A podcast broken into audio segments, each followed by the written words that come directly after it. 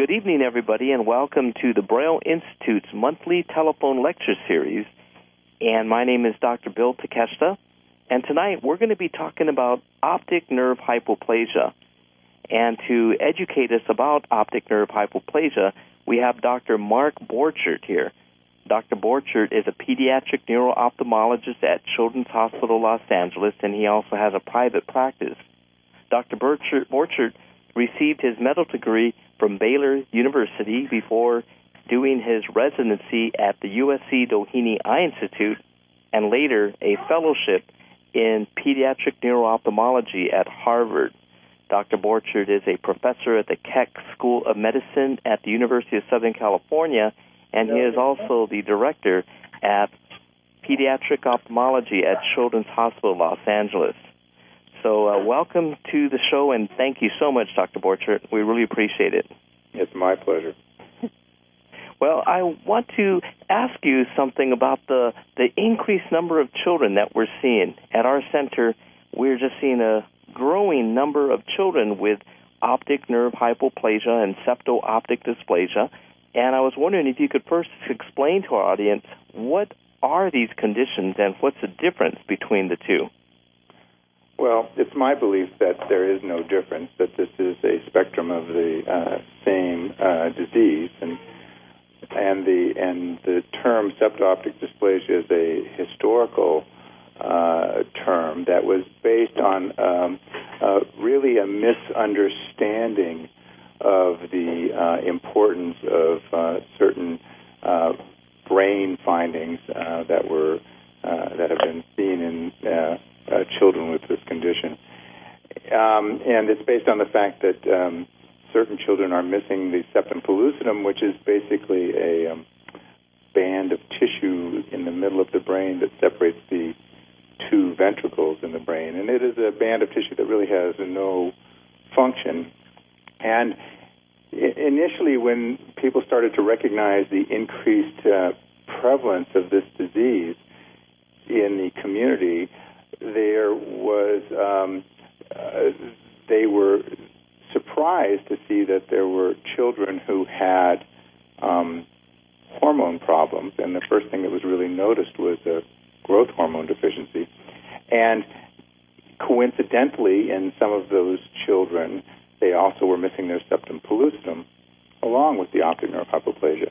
And so it was mistakenly felt that the um, uh, septum pellucidum was a marker for the hormone problems, and that in fact you therefore had higher risk for um, conditions other than just vision loss uh, if you were missing the septum pellucidum. And this uh, notion uh, was perpetrated that uh, the septum pellucidum was had, had some sort of uh, importance.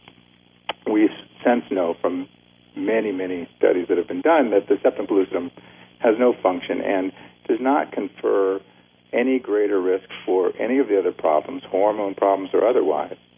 And so, in my opinion, the term septo-optic dysplasia really just serves to confuse the condition or confuse our understanding of the condition. Um, the reality is that the hallmark of this condition is a small optic nerve or optic nerve hypoplasia in one or both eyes.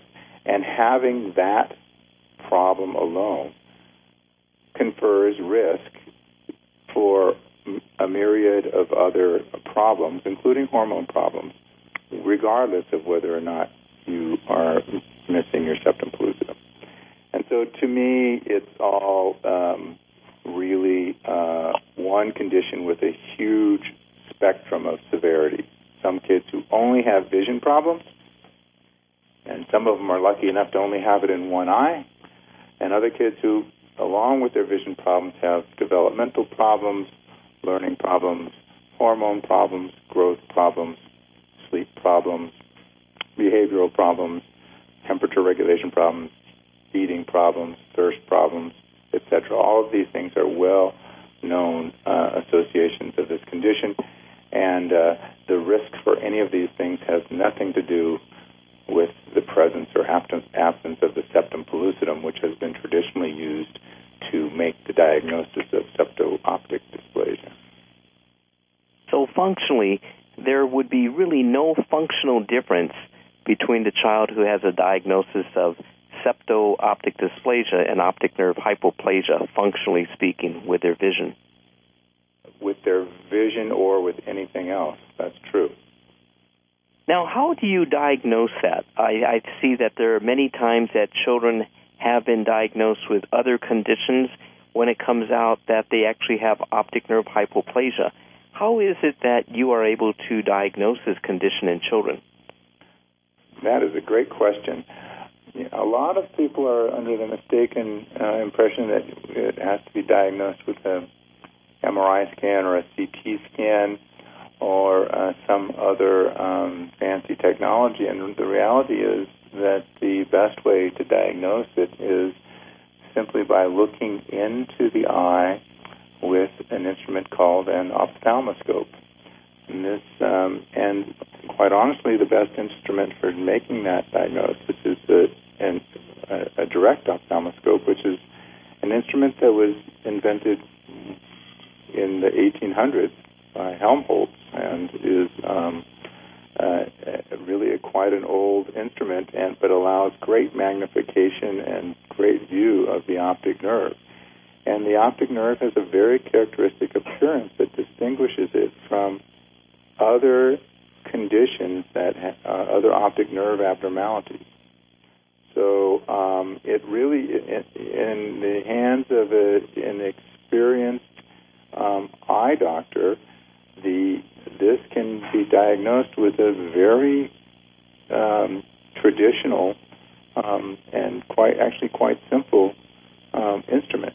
Uh, the trick is to have a physician who is comfortable looking in the eyes of babies and to um, uh, um, have the patience uh, to and the experience to um, uh, to identify it. Yeah, I think that's a key word is the experience. Uh, a lot of doctors don't see optic nerve hypoplasia very much. Now, with a lot of the studies that you've been doing for the past couple of decades, what can you tell us about what is the cause of optic nerve hypoplasia, or what do we know is not the cause of it?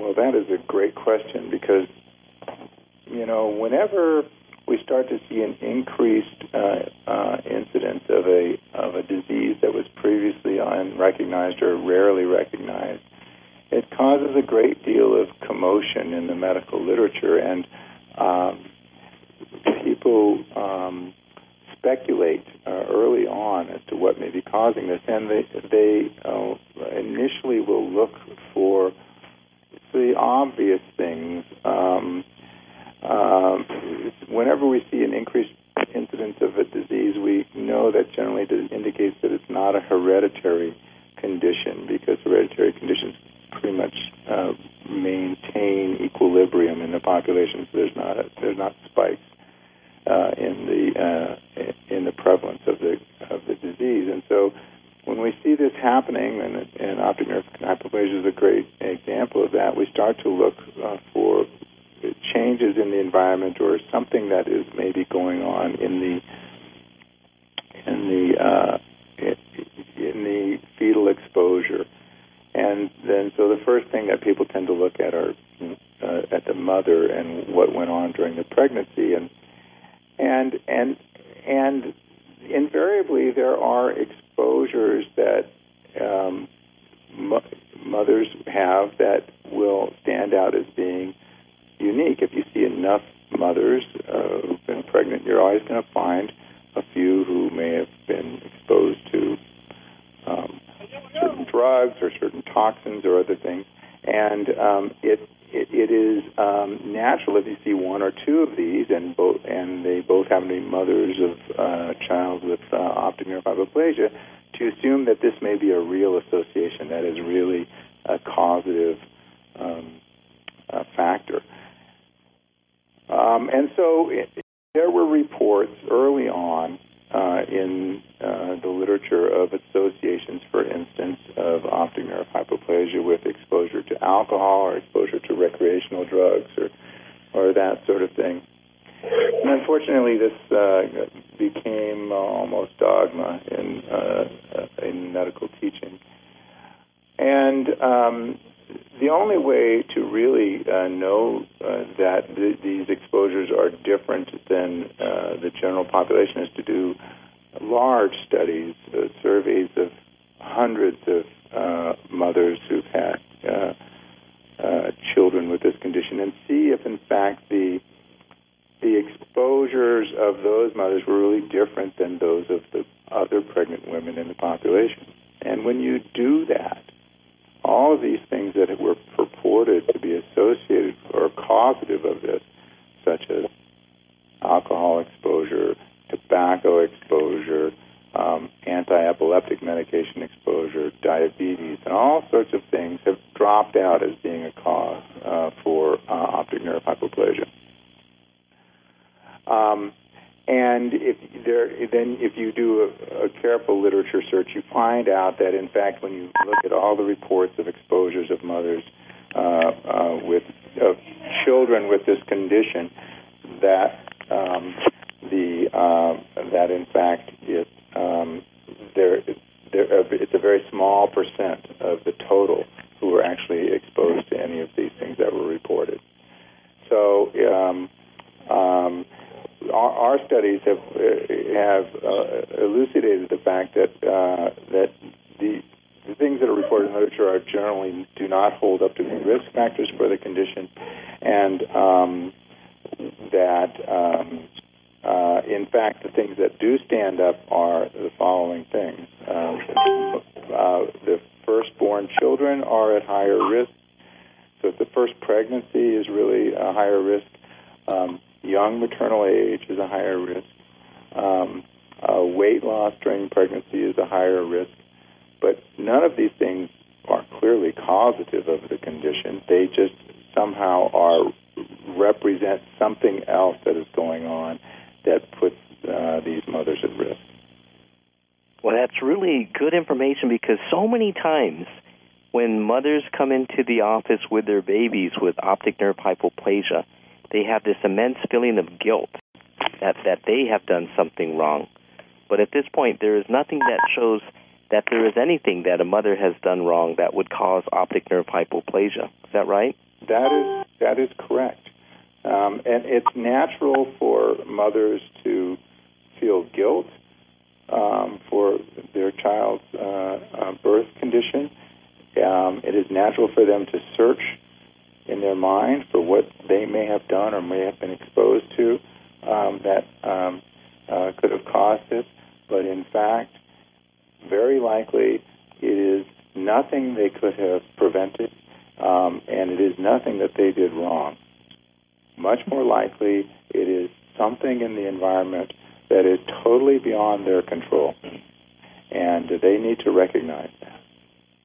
Now, would you explain to the audience and all of us why is it physiologically or anatomically that we see some children who have optic nerve hypoplasia and their visual acuity might be as good as 20, 30, and perhaps even driving a car, and then we have other children who have no light perception at all. Can you describe to our listeners why that is? That's a really good question as well. The um, in fact, optic nerve hypoplasia just means a small optic nerve, and a small optic nerve means you have fewer than the normal number of fibers in the optic nerve. Now we are, in, in point of fact, the, the optic nerve develops in, in over the, the first um, 16 weeks, of, from about the seventh week of pregnancy to about the 16th week of pregnancy is when the optic nerve develops. And by the 16th week of pregnancy, our eye has sent out fibers to connect to the brain, uh, totaling about uh, 3.5 million fibers. So the optic nerve is filled with about 3.5 million fibers by the 16th week of pregnancy. Many of those fibers don't make the right connections in the brain, and so they are basically kicked out. And so only the ones that are actually making the right connections in the brain remain. And you so between the 16th month of pregnancy and the um, and birth, we lose 70% of our fibers down to about 1.2 million fibers. And so a normal optic nerve of a baby will have about 1.2 million fibers. Now, in the case of optic nerve hypoplasia, what we believe has happened is that for some reason the child has lost an excessive number of fibers, more than 70% of their fibers. They may they may be born with only 500,000 fibers, or even zero fibers. And a child with so few fibers would be ex- expected to have very poor vision. However, you can have optic nerve hypoplasia if you're born with only say 800,000 fibers.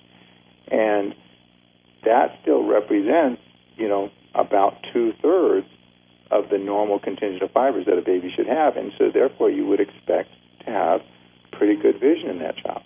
We know from, for instance, uh, diseases such as glaucoma that you can lose half of the fibers in your optic nerve and still have normal vision. It's after that that you that it starts to drop, and how what the your vision is really depends on how much you've got. So if you have 50% of the fibers, you may still have pretty normal vision. You get down to 30% of the fibers, you're going to start the vision is going to start to drop. You get down to 5%, you're going to have very poor uh, vision. And so it really depends upon the contingent of fibers you've got left and also what part of the vision of the visual field, what part of your vision those fibers represent. So if the fibers that are left happen to be coming from the central part of vision, the part of the retina that we use for seeing detail, you're going to be left with pretty good vision. You won't have any peripheral vision, but you'll be you'll be able to see pretty good detail. So both the number of fibers and the location that those fibers come from in the eye are important. The, the, the point here is that if you have optic nerve hypoplasia of in, to any degree, whether you only have 1% of your fibers left or you have 50% of your fibers left, you're still at risk for all of the other problems that are associated with optic nerve hypoplasia. If you have 50% of your fibers, you will have very likely good vision but you are still at risk for all of the other problems. Uh, and so the optic nerve hypoplasia itself is a marker for the condition overall, but the severity of the optic nerve hypoplasia in large part determines the vision.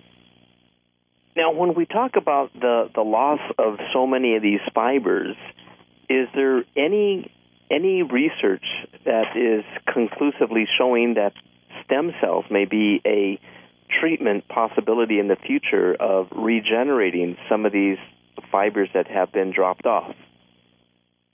So that's obviously a really uh, source of, uh, of great enthusiasm right now in medicine. Is the ability to take uh, stem cells and get them to regenerate lots of body parts. And um, uh, the answer is that's probably um, uh, holds the best promise for um, for at least restoring sight in the future. In point, of, but the, the, but people have um, a misunderstanding of what stem cells are. There are lots of different kinds of stem cells, and you can't just use any stem cell to do this. And so the notion that you have to get stem cells from, for instance, from a fetus, or you have to get it from cord blood or something like that is really erroneous. We all have stem cells in our body as adults. And in our retina, we have stem cells that have the potential to become optic nerve cells and regenerate an entire optic nerve. They exist currently in the retinas of all of us with healthy retinas and they presumably exist in the retinas of children with optic nerve hypoplasia.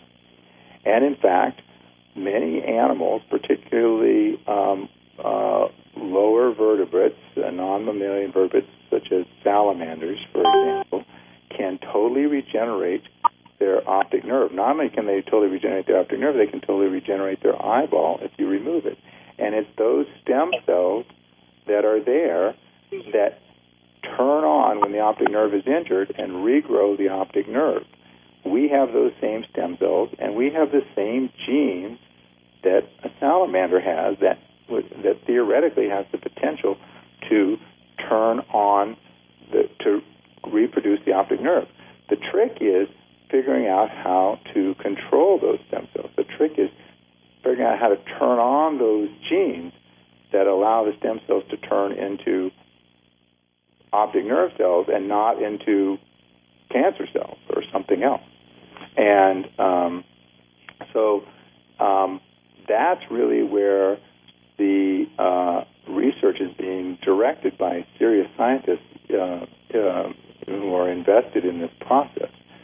Um, then many people, unfortunately, have this notion that you could just take any stem cell and put it into somebody, and it's going and if you're missing a body part, it's going to regenerate that body part, and that is that couldn't be farther from the truth.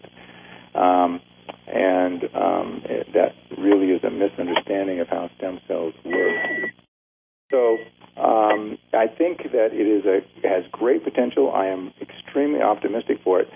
The, the the one problem I have is I what I do, I am very concerned about people thinking about optic nerve hypoplasia as primarily a vision problem because it is a it is those of our listeners who have kids with optic nerve hypoplasia, I'm sure many of them have uh, recognized with in the older children that the, in many cases the vision is the least of their problems.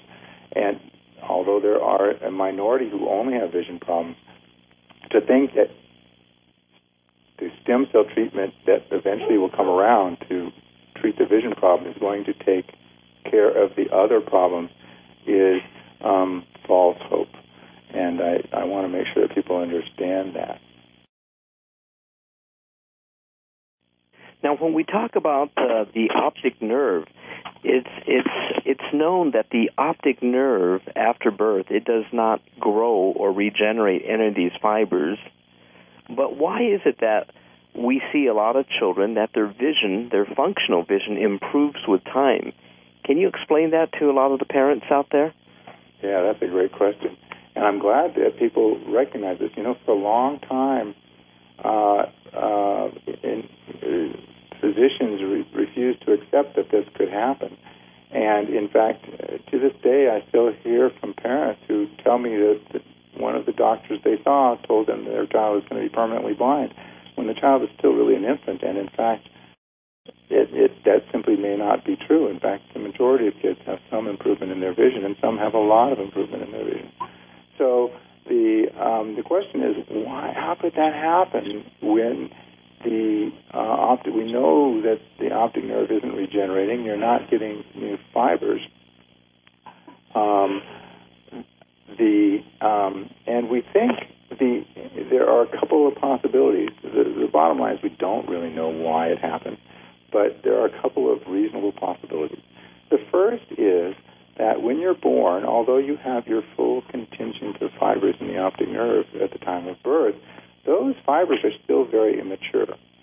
And they do not, their speed of transmission is very slow. It's very much akin to an old copper wire uh, telephone line compared to a high speed fiber optic telephone line. The nerves, the fibers you're born with are much like the old copper wires, and the ones you have by the time you're older are more like a fiber optic. And the reason is that um, over time you lay down a coating on each of the fibers, which is very much like the plastic coating we put on a copper wire, and that uh, is called myelin, and that is laid down over the first three to four years of life. And w- when that happens, the speed of transmission of electrical impulses along the optic nerve vastly increases. And we think that, you know, it's very much analogous from going from, uh, you know, a, a, an old uh, low bandwidth telephone line for your internet to a DSL or, or other high speed line. That all of a sudden you get much better. You can go from a old fashioned TV to a high definition TV, and um, and so the there's uh, there's a lot of uh, improvement in the vision over that period of time, and that improvement it, doesn't take a whole lot of improvement in somebody who has uh, a lot of vision problems to make a big difference in their function. And so that is the probably the leading uh, most plausible theory for what's happening. there are other possibilities. The most likely other possibility, and this may play a part in it as well, is that basically the brain is, you know, still very immature when you're young, and uh, that um, the as the time goes on, it kind of rewires itself so that it becomes uh, a much more efficient processor of the information, and so it it can develop the ability by learning um, what things look like to basically um, improve the quality of the images that are coming in. Very much like these um, software programs that um, improve the resolution of photographs that are innately uh, uh, low resolution, but can can basically by reassembling the pixels and looking for nearest neighbor uh, uh, be, uh, characteristics can actually uh, enhance the quality of the photographs. You see this all the time on spy shows and, and CSI shows and stuff, how they can enhance a license plate and that sort of thing. And it, we, we think that the brain can uh, do uh, much of the, the same kind of thing just after enough experience. Now, Dr. Borchert, what are excuse me, what are some of the things that parents and teachers and doctors should look for that might be an indication that the child with optic nerve hypoplasia has either a hormone problem or one of these other types of problems? Uh, well, um, if you don't look for it, you may not know it. That's one of the uh, problems with the our older understanding of the disease and led to the notion that there were two separate forms of the disease, optic hypoplasia and septo-optic dysplasia, because people actually weren't testing the kids who had a normal septum pellucidum, and it turned out they still had problems.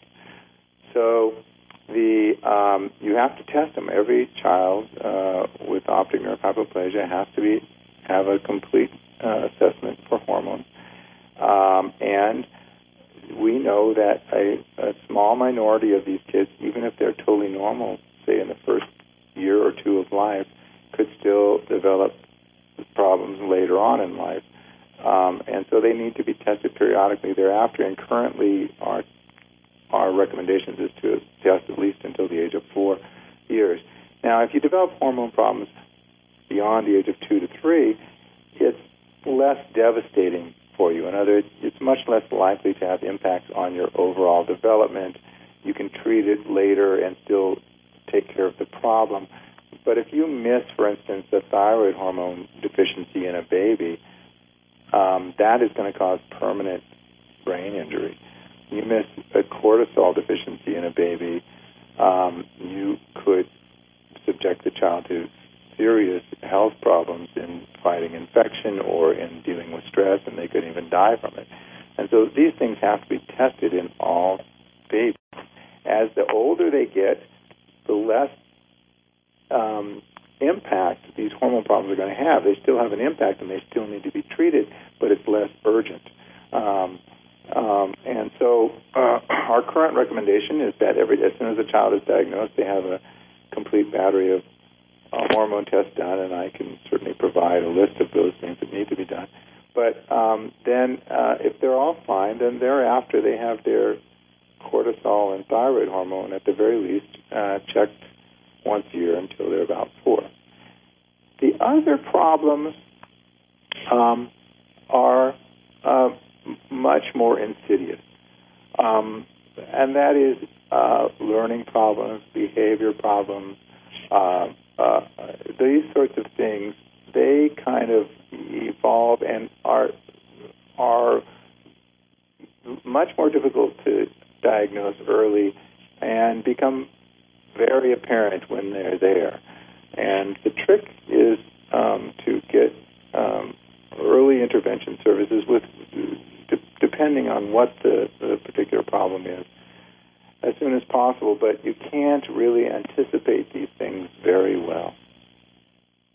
Now, when a child is over five years of age, how frequently do you recommend that they are seen by a neuro-ophthalmologist such as yourself if nothing medically can be done? Uh, nothing really. I mean, it's not really. It's not essential. Uh, there's not much else that can be done, and it's not likely that problems are going to develop that a neuro-ophthalmologist is going to be able to take care of uh, uh, beyond five years of age. Certainly, you develop other problems beyond five years of age, and there are potential problems of going through puberty and uh, potential uh, uh, socialization and behavior problems that can develop. But uh, this is not really in the realm of care of an ophthalmologist or an optometrist. It's really these are more um, in the area of care of adolescent medicine or uh, be, or um, uh, behavioralists or in the realm of uh, endocrinologists. So it, it the, but the ophthalmologist or or optometrist needs to follow these kids for their vision, mostly because the children can still develop other things that will impact the vision. So, for instance, children with optic nerve hypoplasia are very likely to develop myopia, nearsightedness, or astigmatism, both of which can be aided with the simple use of glasses. Um, it, it, it, so, in a child who has a, a vision impairment, it's really important to take care of the little things. Take care of every little thing that can make the vision better, even though it's not the major problem. It, missing missing nearsightedness could be treated in a in a seven year old with optic nerve hypoplasia uh, who has marginal vision would be really uh, a tragedy. And so that is the main thing that eye doctors, can, the main role eye doctors can play beyond the age of five years. Yeah, that's really, really great advice. And I know we often see sometimes uh, there's a lot of doctors who will say that, well, the major damage is to the optic nerve and glasses won't help, and that that's not true. That's right. But, uh, Doctor, do you have a, a few minutes to answer some questions from our listeners? I would be delighted. Okay, great. So if all of you who have questions, if you would unmute your phone by pressing star six, we got a few minutes to ask Dr. Borchert some questions. And again, remember this is being recorded, so if you don't want your identity to be known, uh, don't don't reveal your name. Uh, so do we have a question for Dr. Borchert? Hello. Yes, go Hello. ahead. Hi, I have a question. Um, this is Dallas, Braden's mom. We actually just saw you a couple weeks ago. Um, one thing I wanted to ask is a lot of parents want to know the difference behavioral wise between ONH and autism. I know that autism is often diagnosed with ONH, and sometimes it should and sometimes it shouldn't be. So, where's the difference between the two? Boy, Dallas, that's a very um, great question, and it, it, this is really a um, uh, source of a lot of research uh, going on right now. We uh, just um, this week or last week uh, published an article uh, in the Journal of Visual Impairment and Blindness um, that was uh, basically talking about the problem of diagnosing autism in kids with vision impairment and why this is so critical in the case uh, of optic nerve hypoplasia because we know that uh, a significant percentage of these children are at risk for de- developing uh, autism spectrum disorder. I consider ONH to be an uh, not to be a spectrum disorder in and of itself, but it um, but to to absolutely say whether a child with ONH has autism or not is really difficult unless it's evaluated by somebody who not only has experience, a lot of experience at uh, testing for autism in children who are sighted, but also has a lot of experience in dealing with children who have vision impairment. And children with a vision impairment have certain behaviors that, um, though that in, that autism experts who don't deal with children with visual impairment would recognize as autistic when they're really not autistic. Uh, and uh, on, on the other hand, other children with vision impairment, they get their behaviors are written off as being just due to their vision impairment when in fact they are autistic, and so they don't get the services they need uh, to deal with their autism.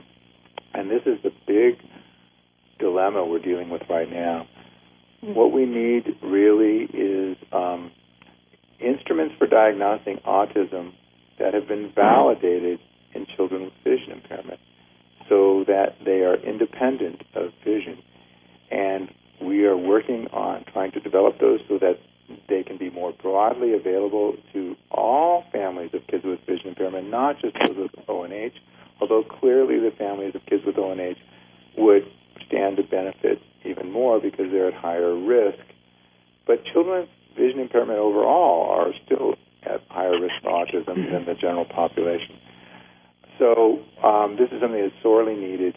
Um, we don't have a, a good answer right now, but for but for individuals who are concerned that their child with ONH may have autism, they really need to get the um, evaluation by a professional who has experience not just with autism, but also with kids with vision. Mm-hmm.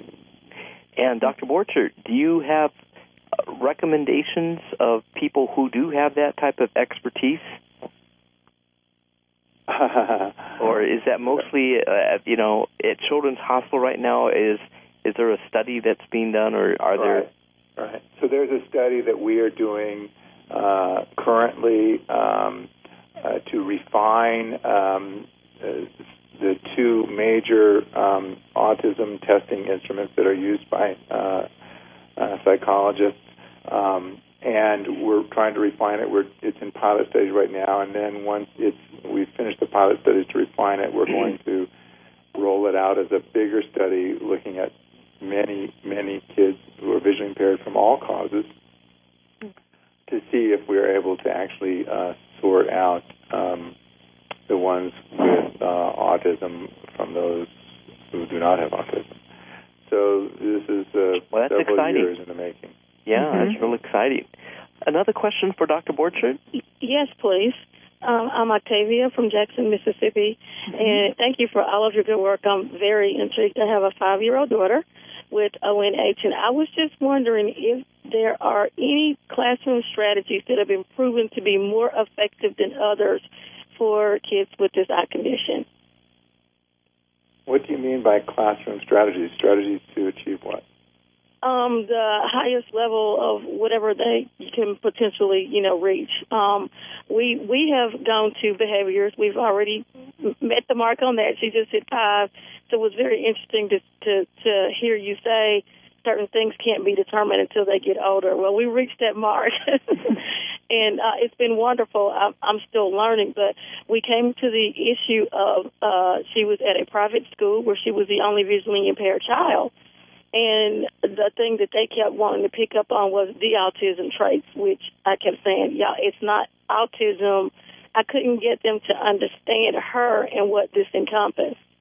Right. So this is a big problem. Um, so often we have children who are really put in uh, in the inappropriate uh, school environment. Um, either yeah. with, for instance, with kids. Uh, for instance, we have kids with ONH um, who um, have maybe only mild vision impairment, but have, right. um, for instance, speech delay or motor delay, and they get then put into a classroom of kids who are severely mentally retarded. Mm-hmm. That is not an environment that is going to foster learning in a child who right. has disabilities that are affecting their learning, but that when they don't really have mental retardation. And this right. is a, this is a common problem we see. And so I think every uh, case is unique. It's not like I can mm-hmm. generalize mm-hmm. about uh, what uh, what the school environment needs to do for kids with ONH.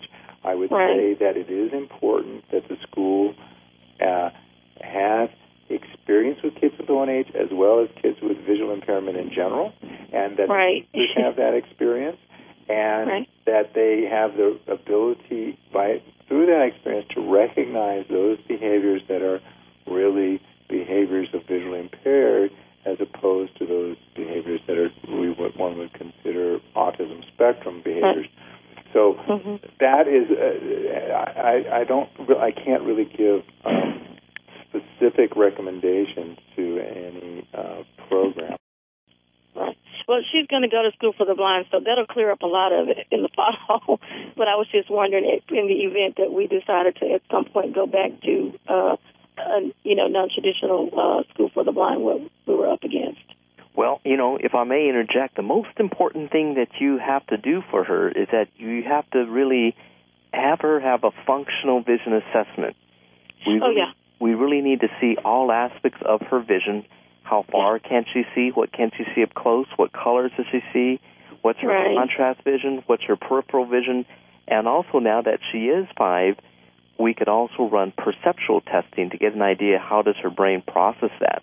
In addition Okay. to those visual testing, the school psychologist can also evaluate different aspects of her attention, her Yeah. Oh, yeah. processing. So, uh, as Dr. Borchert said, each case is unique, and you want to get that profile of all of these. And if you're asking for strategies to assist with the classroom, you can go to our website uh, for the Center for the Partially Sighted at www.low, L-O-W, minus sign, vision.org, low-vision.org. And we have Thank a you. library section there that has specific accommodations to help teachers to know how to help children with low vision. And uh, this this might be very helpful if your daughter goes to a private school where they don't have teachers for the visually impaired. Right. Another question Thank you. for Dr. Borchert? I got a question from Toronto here, if you don't mind. Oh, okay. Go ahead. Yeah, Toronto. Yeah, thank you. It's uh, my wife introduced herself, uh, Jen. Our son is Ryan. Uh, he's eight months old now. Uh, the question that we have is: you originally talked about uh, ONH and SOD not being hereditary uh, of concern. However, when we met with our endocrinologist initially, uh, they saw great concern in the fact that my wife is of Irish descent, but played no concern whatsoever that I was of Danish descent. Is there some sort of guideline as to uh, more frequency within families that are of Irish descent? No. I, I hate to be so terse, but there's really no evidence that uh, the um, uh, uh, the the your descendancy in terms of uh, uh, your your the nationality from which you you immigrated has anything to do with it. We do know a few things. Uh, we know, for instance, that um, there is a um, uh, a slight uh, predilection for whites over um, uh, over other ethnicities. There's also a, a slight predilection for um, Hispanics, whereas we also know that Asians are relatively protected. They uh, still get it, of course. We're not sure if this is because of the ethnicity uh, itself, or if it has more something to do with the uh, cultural environment um, of these ethnicities, whether it's uh, diet or the locations they live in, or or or, or something else. But um, uh, but in terms of, of identifying a nationality that is more predisposed, there is no evidence that that is true. Great. Thank you very much. I appreciate that. Great. N- Another question, please. Yes. Uh, my name's Carol, and uh, I'm calling about my grandson. He's three years old now. When he was eight months old, he had surgery. He had hydrocephalus, and then he had surgery for a benign papilloma of the choroid plexus.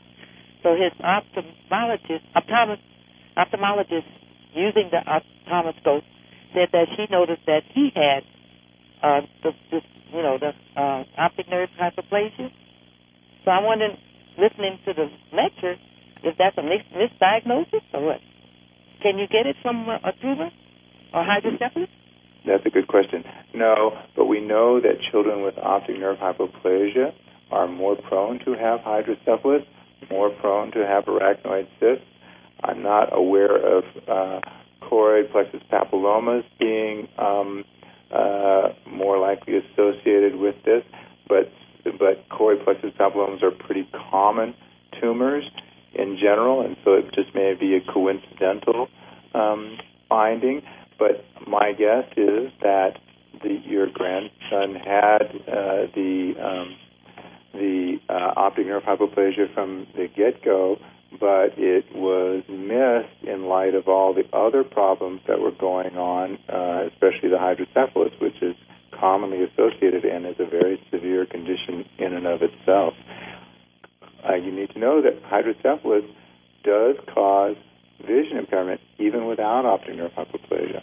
And it can cause uh, vision impairment either by damaging the optic nerves or damaging the vision centers of the brain. And so we are not surprised to see kids with, uh, with hydrocephalus with vision problems. And uh, so people don't really uh, pay much attention until the child's a little bit older and they're wondering why his vision isn't getting better and then they finally look in the eyes and they say, "Oh my goodness, we've missed optic nerve hypoplasia all along." Now, does Patrick do any good for that?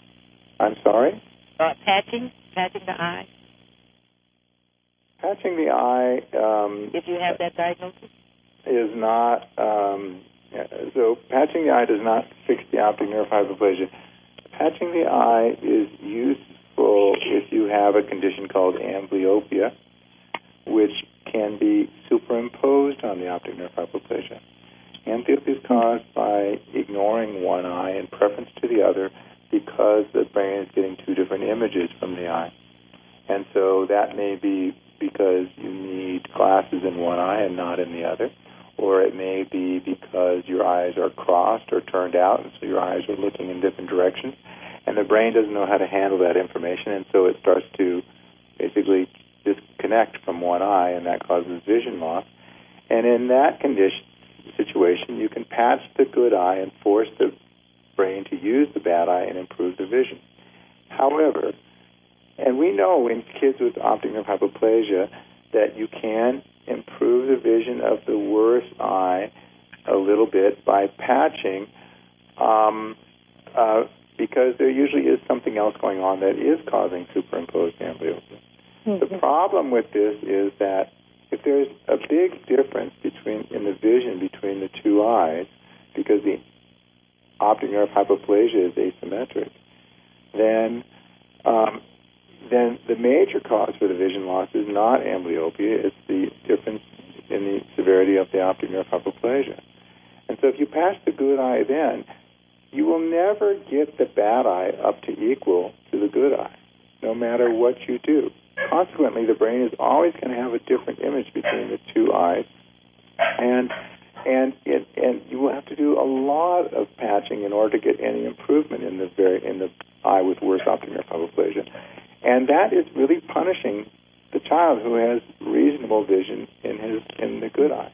And um, we, at the age when we need the child to start be using their vision, if you're patching uh, one eye, you're really not helping them. The situations where I use patching is where I believe the vision, the optic nerve hypoplasia is approximately equal in the two eyes, and I believe the two eyes have equal visual potential, but the child is only using one eye because of some other reason, such as needing glasses in one eye or needing or having crossed eyes. Mm-hmm. Then I will patch the good eye to get the vision up to equal to the good eye and the bad eye. But if I do not feel that the bad eye has a good enough optic nerve to ever be equal to the better eye, um, then I do not patch. Okay. Thank you. Thank you. Let's take one last question. One last question for Dr. Borchert. Yeah, can you tell me the statistics of ONH as of now, and when did it first be? Re- when was it first reported?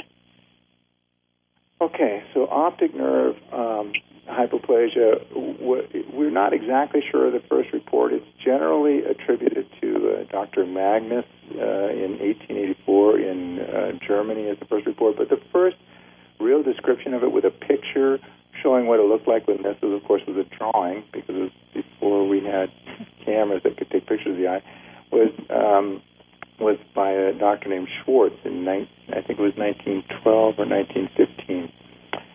And um, between that report and 1970, there were between 30 and 35 cases ever reported in the world literature. And they were felt to be extreme anomalies, and nobody knew what caused it, but it was just considered a very rare birth defect. In the decade of the 1970s, there were 365 reports of uh, optic hypoplasia, and that's when people started to say, "Oh, this is starting. I'm starting to see this now," and that's when the speculation started to arise about what may be causing it. Um, the there are there were many um, studies that have been done trying to estimate the the prevalence of the condition in children. Um, and unfortunately, in the United States, we have very bad data because we don't have a central reporting mechanism for causes of vision impairment.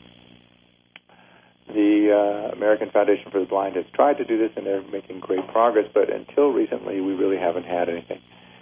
The um, uh, the so the best reports come out of the countries where um, there is uh, socialized medicine and where all the people with a particular condition have to go to the same institution. Hmm. And they're seen by the same doctors. And so they know they're capturing every single child. So, for instance, the Scandinavian countries, England, and Canada have provided a lot of information for us about the prevalence of this condition. In um, uh, the the only population-based study that was done uh, was in England in 19 uh, in, uh, uh, around 2000, um, maybe it was late 1990s, where in northern England they looked they did a population-based study. They looked at all the kids in the population, and they found that the prevalence of the disease in England was one child out of 10,000. One out of 10,000 children less than 15 years of age had this um, condition. In Scandinavia, they've been in Sweden. They all the children go to the same uh, institution. All the children who have vision problems of any kind uh, go to the same institution and are diagnosed there by the same doctors, and there's been the same doctors there for several decades.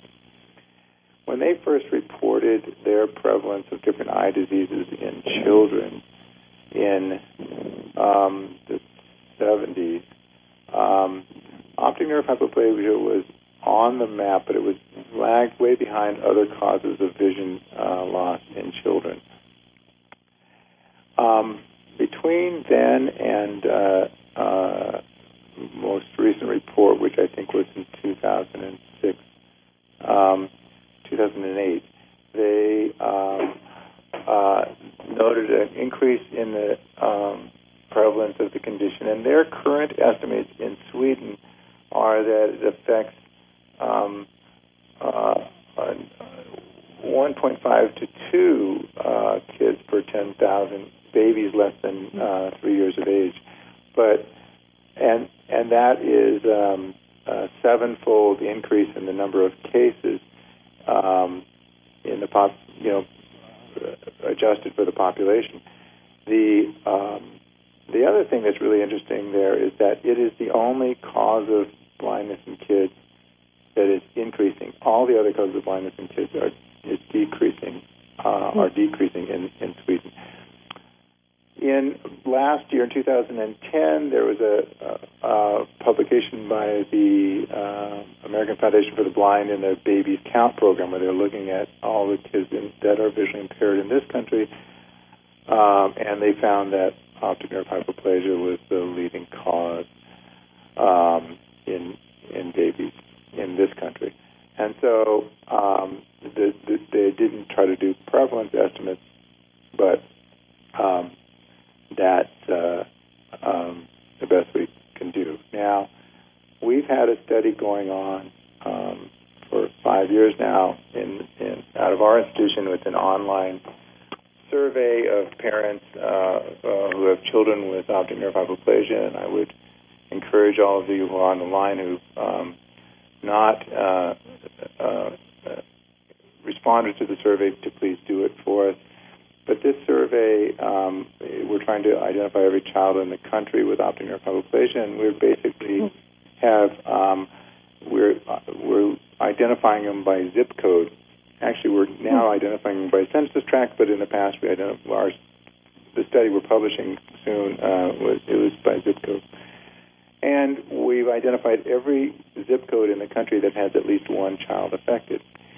Now, if we then adjust the number of cases uh, by the population in the zip code, so now we're not doing it for the entire country. We're only doing it for the zip codes that have any case. But if you adjust it by the by the population of all the zip codes affected, um, the uh, uh, prevalence of the disease, and this is for children only. This is the population of children, not the total population, just the population of children in the zip codes that have, have at least one child. The um, the the prevalence in this country is about 2.2 per 10,000 uh, children. Um, now, there are some zip codes that are much more are, much high, more highly represented that have even more than 100 kids per 10,000 uh, children. Um, but the, the, the average uh, uh, prevalence in the population of affected zip codes is 2.2 per 10,000. Mm-hmm. That's the best data we have. That's that's really remarkable, though. As high as 100 per 10,000. That's yeah. Really major. Well, this is just really, really fantastic information, Dr. Borchert. We really, really thank you. And do you have any uh, recommended books or articles that you have written, or how can people get in touch with you if they want an appointment or want to contact you for one of your articles or books? The first thing I recommend uh, people do is go. Anybody who has not completed the survey, you, we really mm-hmm. need you to complete it if you add if your pregnancy occurred in the United States. Um, okay. And uh, it's very simple to do. It's anonymous, um, and all you need to do is give your location where you lived prior to your pregnancy, in the first three months of pregnancy, and the second three months of pregnancy. Um, and then the information that you give gets converted to a census tract. We don't look, we get rid of your uh, address that you give us, and we do all the research by census tract. If you want us to then contact if you, you if you live in a zip code or a census tract that for which we need to do more research, then you can leave mm-hmm. um, information about uh, uh, contact information for us. But you can complete that survey by just going to www.onhsurvey.org and um, and that would and that'll open right up to it, and it would really help. For more information, there are many uh, uh, resources. We are just about to roll out a website that is dedicated to ONH. Uh, it's going to be a web portal that will will uh, allow people to get access, get information about the providers in their area, uh, both ophthalmologists, optometrists, and service providers for all the various problems that kids with ONH face. Um, it will also give um, uh, them uh, Facebook links uh, if they want it to people who uh, are, are uh, who want to communicate with one another. It will also uh, give them uh, the most up-to-date research information and links to all the various medical papers um, that are out there. And so this will, uh, we're uh, just doing um, uh, the very first rollout of it next month, um, and it's, so it's sort of in uh, trial right now, but it'll be generally out within a few months. Um, the for the time being, there are a lot of good resources that I can point you to. Uh, uh, magicfoundation.org is one. Um, they they have a subsection on SOD slash ONH. Um, um, one Small Voice Foundation is a is a good one. Um, there are other um, there are many many um, uh, groups of uh, families and that have gotten together and, and formed uh, Facebook um, uh, uh, um, um, networking sites that will, that will enable you to get to it too. And so um, how, how about that portal that you talked about, real quickly? Can you give what the future uh, address will be of the I don't portal? have. Uh, yes, that's a good. I don't have the URL yet for okay. it, mm-hmm. um, uh, but um, we will uh, be disseminating it uh, widely um, as uh, soon as we have that. Okay, yeah. Well, if you get that to us, then we'll put it up on Braille Institute webpage and on Airs LAR podcast. So we want to thank you so much for your time and all of this great information, and we hope that we could have you back to share with us some of your uh, latest findings. Okay, thank you. Well, I just want to thank everyone for joining us this year, this past year for the Dr. Bill Telephone Education Series. We hope you were able to gather some great information. I'm sure you were. Um, we we look forward to seeing you next our next uh, year at our next during our next series and uh, listening to our next set of uh, podcasts and we will be beginning again in September. So please look for our, our schedule on the the Braille Institute website, and that will also be available at airsla.org. Um, thanks again for all your participation, and have a great summer.